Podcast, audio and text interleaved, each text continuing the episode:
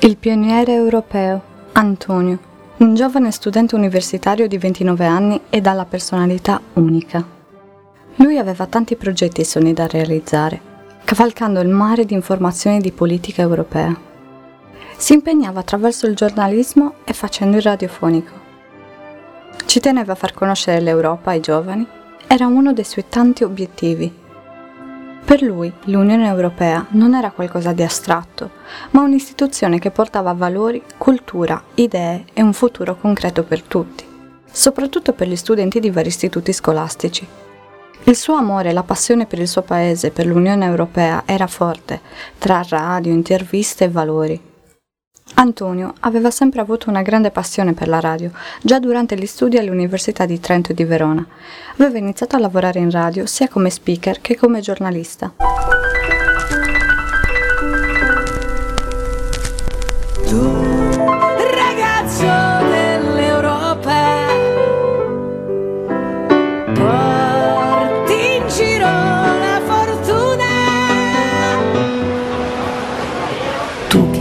Tutti per caso. E quella sera dell'11 dicembre eri lì, proprio per un caso, in Rue des Orfèvres, quando una mano armata ha violato la tua vita. L'ha sospesa nella nostra preghiera per tre giorni e poi te l'ha portata via. Tu, ragazzo dell'Europa, ci hai ricordato in una frazione di secondo il tempo di battere la notizia che l'Europa esiste con volti e nomi. Che Europa non è un obbligo o una fede, al più un mito greco che Zeus ad Europa la inseguì, desiderò e fece sua. Che tutti la inseguiamo per quanto è bella di civiltà e arte. E milioni di persone la attraversano senza frontiere, con un roaming comune e l'euro in tasca. Where did we come from? Tu, ragazzo dell'Europa, da una radio universitaria raccontavi le sedute plenarie del Parlamento europeo e quanto sognavi di fare di Eurofonica una realtà più grande. Dobbiamo omettere che venivi da un sud sempre più al sud, la Calabria, e che hai vissuto a Trento, un passo dalla Mitteleuropa. Incantato dalla stessa aria che respirava Alcide De Gasperi, ragionando con la Germania e Austria di un progetto comune. Dobbiamo dire che eri lì perché i ragazzi vivono di fanatismo ed Erasmus? No. Tu ragazzo dell'Europa, italiano, preparato e curioso, come altre migliaia di giovani, ci credevi. Anche alle serate di chiacchiere e amicizia in una città, Strasburgo, capitale d'Europa, vestita di luci antiche e idee moderne. Tu, ragazzo dell'Europa, sei la nostra bandiera.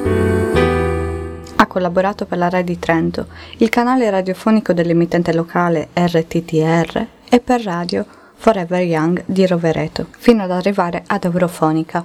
Sperava che questa Europa oggi in difficoltà potesse realizzare delle riforme per averle più unite e più giuste per tutti. Meno confini, più giustizia, diceva. Aveva un gran desiderio, quello di riuscire un giorno a continuare a fare il giornalista a Strasburgo, perché come disse lui stesso, ancora non esiste un media service giovane che si occupi di UE. Mai come oggi il confine del Brennero si era rivelato tanto cruciale nella diatriba tra gli Stati membri per la gestione del flusso dei migranti. Da una parte c'è l'Austria che ieri, per mezzo del suo ministro della difesa Hans-Peter Daskosil, ha annunciato l'arrivo delle proprie truppe al confine in pieno stile guerra mondiale per presidiare l'ingresso del paese. Al momento sono pronti 100 uomini, ma il numero potrebbe crescere presto. Il ministro degli interni Johanna Mittleitner ha dichiarato che rafforzerà il presidio nei pressi della frontiera del Brennero e in tutto il confine meridionale perché è convinta che con la bella stagione i migranti aumenteranno e sarà sempre più complicato gestirne il flusso.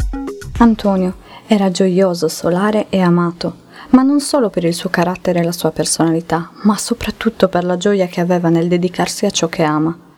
L'Italia ha onorato lui e la sua passione di giornalista radiofonico, dedicandogli varie targhe, parchi in suo onore, memoriali, lo studio radiofonico di Strasburgo e tanto altro. Un ringraziamento speciale per un ragazzo che ha dedicato tutto se stesso per lui e per l'Italia, per ricordarlo e ricordare il giovane pioniere europeo. su impulso del precedente rettore Paolo Collini e col supporto dell'ex rettrice Daria De Pretis, che sono in sala e che saluto, abbiamo pensato fosse opportuno e doveroso completare questo percorso conferendo ad Antonio Megalizzi la laurea a titolo d'onore in European e International Studies.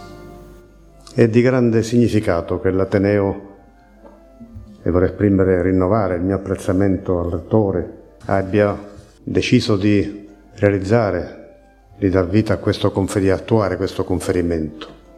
È la dimostrazione di una grande sensibilità che ha veramente grande valore civile e morale, come hanno grande valore civile e morale gli impegni degli amici di Antonio Megalizzi che ne continuano l'impegno e ne coltivano le idee e le sviluppano, così come di grande significato e commovente che le persone che gli sono state più vicine, che l'hanno avuto più bene in maniera intensa e particolare, abbiano animato la fondazione che reca il suo nome e la, ne sviluppino l'attività e la svolgono con tanto impegno.